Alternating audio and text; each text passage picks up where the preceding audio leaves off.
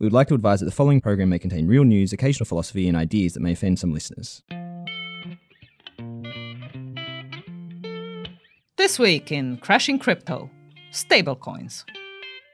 Cryptocurrencies have always been volatile, but in the midst of the carnage of the last week or so, there was one category that was meant to save us all, stablecoins.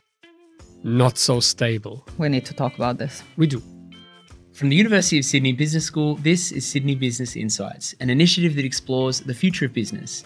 And you're listening to The Future This Week, where Sandra Peter and Kai Rima sit down every week to rethink trends in technology and business.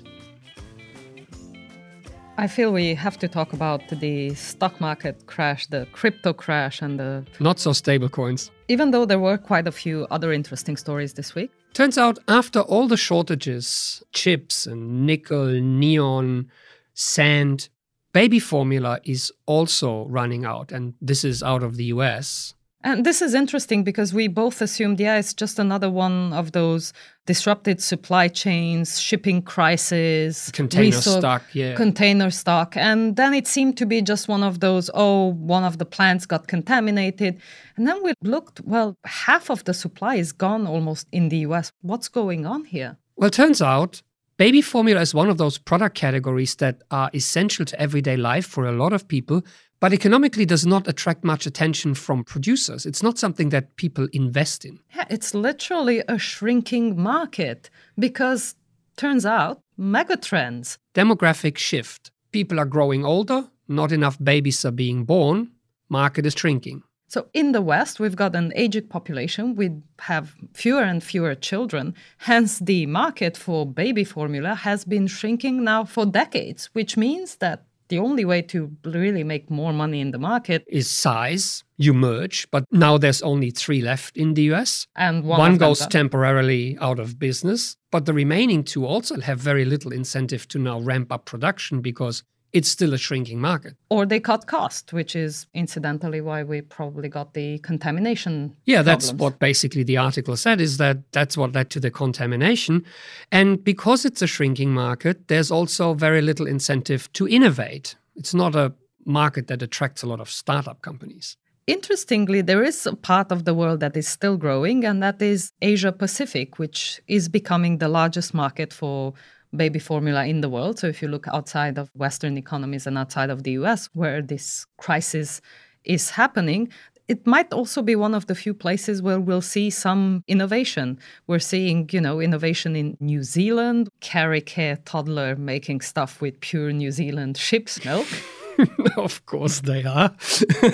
And we in Australia have had our experience with the growing Asian market because Asia wasn't producing enough of their own baby formula. There have been shortages in the last few years in Australia on and off because people would export baby formula to places in Asia. But for the U S at the moment, it means that there are material effects on everyday life. People are organizing on social media. They're sharing baby formula. They try to help each other. But it is very hard to convince manufacturers to actually invest in this market and avert crises like this. Speaking of investing in markets, we have to mention the one that has completely disappeared as of this week. Apple finally discontinued the last iPod model this week. The pod lives on in podcasts like The Future This Week and dun, The Unlearn dun, Project. Dun, dun, dun, dun, dun. But the iPod is now really, truly gone. You mean those devices that are just like phones, just without the phone? Yes, they're gone because, you know, not much of a market for it.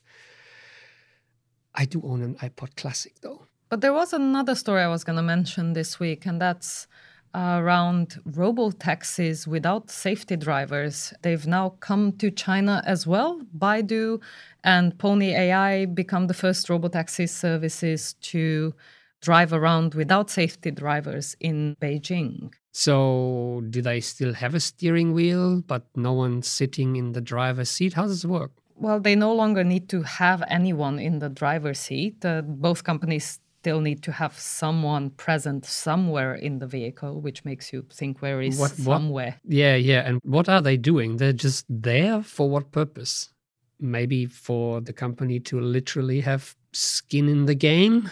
And this is important because Pony A I, which is backed by Toyota, is now the first autonomous car company to have a taxi license in China. And that's for one hundred cars at the moment. And we hope they do better than autonomous cars in California, where their license was suspended after they collided with, I think it was like a central divider on the road.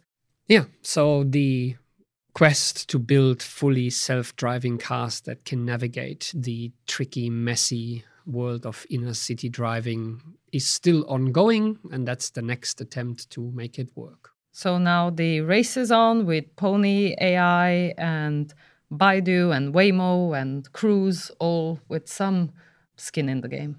Yeah.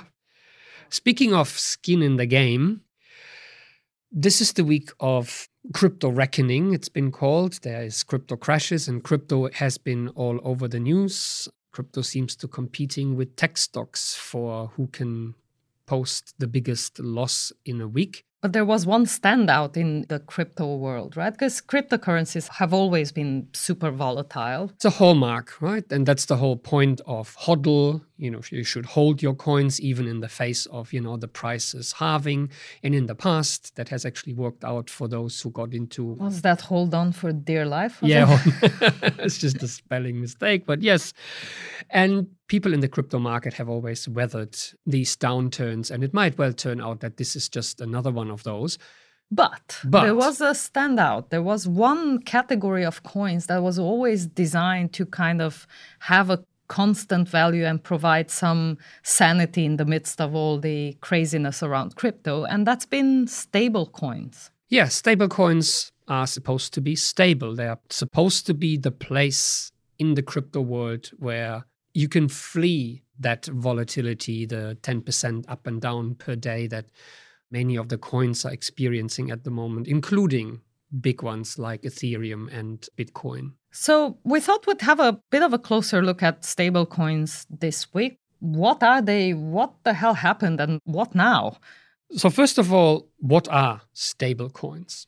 Stablecoins really are another type of cryptocurrency, which tries to hold a steady exchange rate with a fiat currency, for example, with the U S dollar. So one stablecoin always gets you one U S dollar. That's the point here. But then you might ask, okay, I've heard crypto is all about, you know, rising crypto prices. Everyone is excited because there's only a limited amount of Bitcoin that can ever be minted and more and more people will come in. So it's deemed to drive prices up. Why would I have a coin that is essentially not doing anything? Well, the idea is exactly what you said. Bitcoin fluctuates a lot and we've seen, you know, wild ups and downs. It's even lost, you know, twenty percent of its value in one day at some point. The fluctuations are quite wild and there's a lot of volatility in the market. And the idea would be to have a coin which helps you hedge against the spikes in Bitcoin's price or help you just store cash without transferring it back to a fiat currency. If you're trading in crypto, getting in and out of the market is quite expensive. So in between things, you might want to park your cryptocurrency. Yeah, so funny enough, stablecoins seem to fix a couple of major shortcomings in things like Bitcoin. Bitcoin, remind you, was originally invented to be an online payment system, but it turns out that the transaction costs are very high because the blockchain is not very efficient. It also takes a lot of energy to transact and it fluctuates wildly. So it's not really very good as a stable store of value or a payment system. And so stablecoins are a way to get out of Bitcoin, but not having to convert it back to U S dollars where, you know, you incur these transaction costs, or to just make payments where you can be sure that when you buy it today and you transact three days later, you're not left with, you know, thirty percent less of the money. And I think it's important to know that stablecoins really have grown in popularity over the last few weeks. The largest stablecoin, Tether, which is also like the third biggest cryptocurrency, Tether had a market cap of around eighty billion dollars. So eighty billion dollars parked in Tether basically at any one time. But the question then arises, how do you actually stabilize the coin? Because, you know, most cryptos fluctuate widely with, you know, demand and supply. And the crux here is really, how do stablecoins get stabilized? Well, we mentioned Tether, and there are a number of these kind of stable coins like Tether and U S D Coin and Binance U S D, which are reserve-backed, which is what you would expect. That is to say, theoretically, they have enough U S dollar so that when you want your Tether is exchanged for U S dollar, I can give you one-to-one the fiat currency in their place. There's a little caveat to that, that these companies or consortia that have created these stablecoins are not really required by law to, you know, transparently show that they have that amount of dollars, and they don't necessarily have dollars, but they can have bonds or, or other kinds of cash reserves. But the idea here is that these coins are backed. There is enough reserve that should there be a run on these coins, should a good part of these eighty billion be converted into U S dollars, there is enough there to make sure that the price doesn't crash. And there was a run on these stable coins, right? In Tether alone, investors wanted about seven point five billion dollars back since the crisis started last week alone, which meant that a huge sum of money had to be paid out.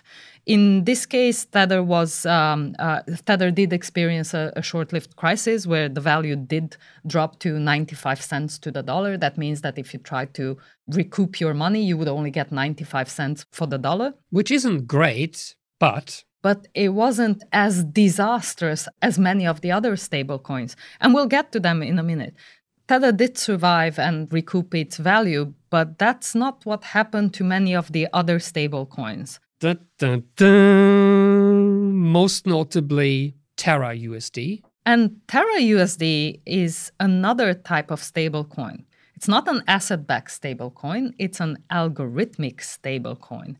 This means that it does not have reserves, whatever those reserves might be. As we said, there's no regulation in the space, but it doesn't have reserves. Instead, it's kind of meant to function through a complex algorithmic mechanism that will somehow hold the coin up and ensure that Terra U S D has a one-to-one parity with the fiat currency, in this case, the U S dollar.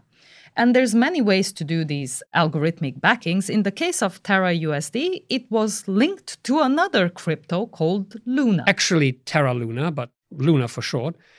The point here is that those two cryptocurrencies would function in conjunction with each other, where trading in one will stabilize the other coin. But before we explain how this actually works, let's make it clear that the fall for Luna and for Terra U S D was much more severe than ninety-five cents to the dollar. Luna now trades at zero point zero zero zero one four cents from a high of like one hundred twenty dollars, I think it was. And in the meantime, for Terra U S D, which was meant to stay stable at exactly one dollar, which was the point of the stablecoin, you can now get exactly uh, one cent for it. Which has been in free fall for a number of days and is essentially worthless by now. So how does this algorithmic pegging work? How do you ensure the value of a cryptocurrency by, in this case, linking it algorithmically to another currency? So in short, and without going into the detail, Terra U S D, the stable coin, was linked to another coin, Luna, and whenever Terra U S D would deviate from the one dollar up or down, there would be an incentive for so-called arbitrageurs to make money by exchanging the two. So as long as people kept trading between the two and making profits from the exchange, it would algorithmically stabilize the stablecoin. But that means that it has to rely on people constantly believing that this system works and actually engaging in those exchanges and trying to make money from it to stabilize the coin.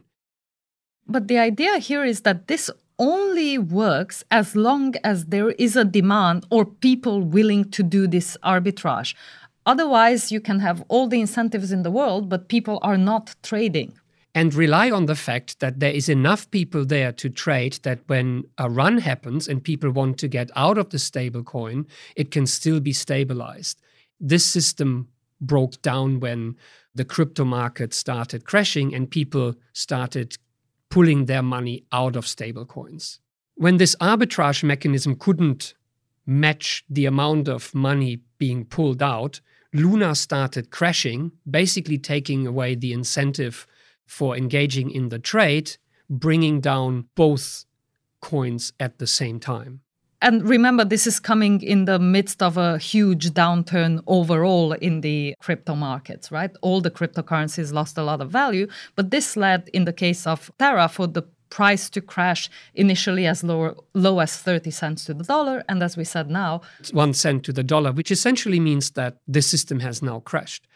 And there were actually warning signs early on. People wrote memos and white papers saying that should this well-honed system of two cryptocurrencies with constant trading with arbitrageurs, should that ever fail and break down, the whole system would come crumbling down. And it's essentially a little bit like the movie Speed. Remember the movie with Sandra Bullock, Sandra and, Bullock thing? and yeah. the bus?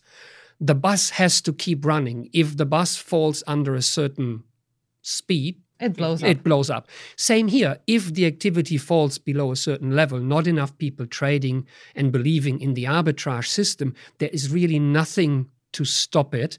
And it will lead to an unraveling and basically a crash that can't be stopped. Because after all, there is no backing with U S dollars, with actual assets in the background. So the question is, where to from here? What are lessons learned? What's next? So thinking about the future, what can we learn from the stablecoins debacle? Well, in this particular case, interestingly, a lot of companies that initially backed the system when early warning signs came up and white papers, people divested and took their money. So a number of institutional investors and venture capitalists have made quite a bit of money, apparently, of Terra and Luna, getting out of it, while a lot of people who got in late, retail investors, got severely hurt to the extent that it's always been said that, you know, with cryptocurrencies, you have to be prepared to lose all your money.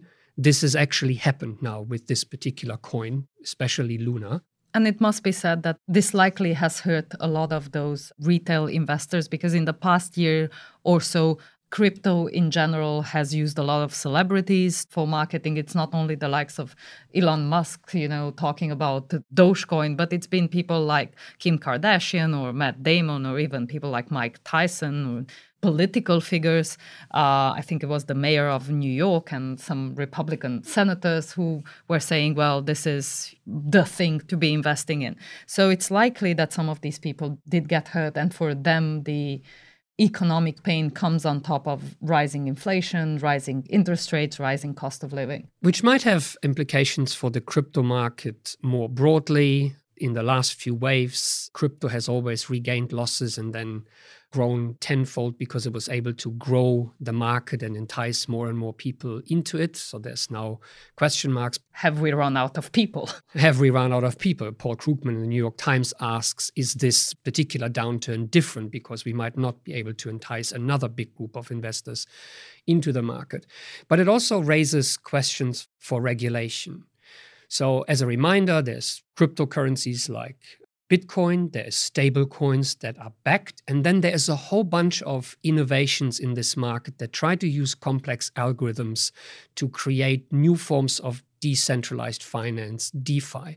And these algorithmically pegged stablecoins were one particular one where there's now a big question mark as to the sustainability of some of these new models. There might be renewed interest in regulation, not only of stablecoins, but maybe crypto in general. Probably the collapse of stablecoins like Terra U S D is raising alarm bells with regulators, not only because of the huge potential losses and financial consequences of investing in these markets, but also because increasingly retirement funds are allowing, for instance, in the U S, employers to invest in things like Bitcoin that lost twenty percent in one day. Certain cities have invested now in their own cryptocurrencies, which have lost over the last week basically ninety percent of their value in, for currencies like the New York City Coin.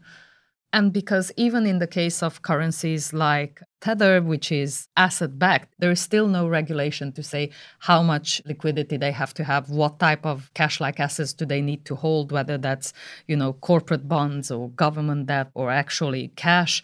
We don't know. In the case of Tether, it just says it's backed one hundred percent by Tether's reserves, which could basically mean anything. But there's also the bigger picture. And while critics might call this uh, you know, a moment of reckoning and the unraveling of the idea of cryptocurrencies, it is more likely to be an opportunity now to take a good hard look at the various models that are emerging, those innovations that are emerging in more detail, and bring some form of regulation and oversight in. Because it might well be that Terra Luna got unraveled because there was a particular flaw in its design. It doesn't mean that the idea of algorithmically pegged or stabilized stablecoins is dead per se. It also doesn't mean that many of the innovations in decentralized finance, or what we now call Web three, are necessarily doomed to fail. But it is a moment now where the crash of Terra Luna asks questions about which particular models are actually sustainable in the long run. And as far as Terra U S D and Luna goes, the very charismatic South Korean founder of the Terra project, Do Kwon, says he's gonna basically relaunch the currency. With an interesting move. With an interesting move that's gonna see him wipe all ownership of Luna and redistribute a billion new tokens, most of them going to the people who own the stablecoin or who held Luna before the disaster of the past week. Which sounds a lot like communist land reform, which is an odd move for one of the most capitalist financial vehicles ever invented. I think it sounds a bit more like uh, Speed two Cruise Control, which got three point nine on I M D B. A really bad movie, which means he might have a hard time convincing the audience to go back to Terra Luna. But that's all we had time for today. None of this is financial advice of any sort. And Sandra and I will now go and take a look at our small crypto uh, wallets and shed a tear. Thanks for listening. Thanks for listening. You've been listening to The Future This Week from the University of Sydney Business School. Sandra Peter is the Director of Sydney Business Insights, and Kai Rima is Professor of Information Technology and Organisation. Connect with us on LinkedIn, Twitter and WeChat, and follow, like or leave us a rating wherever you get your podcasts. If you have any weird or wonderful topics for us to discuss, send them to sbi at sydney dot e d u dot a u.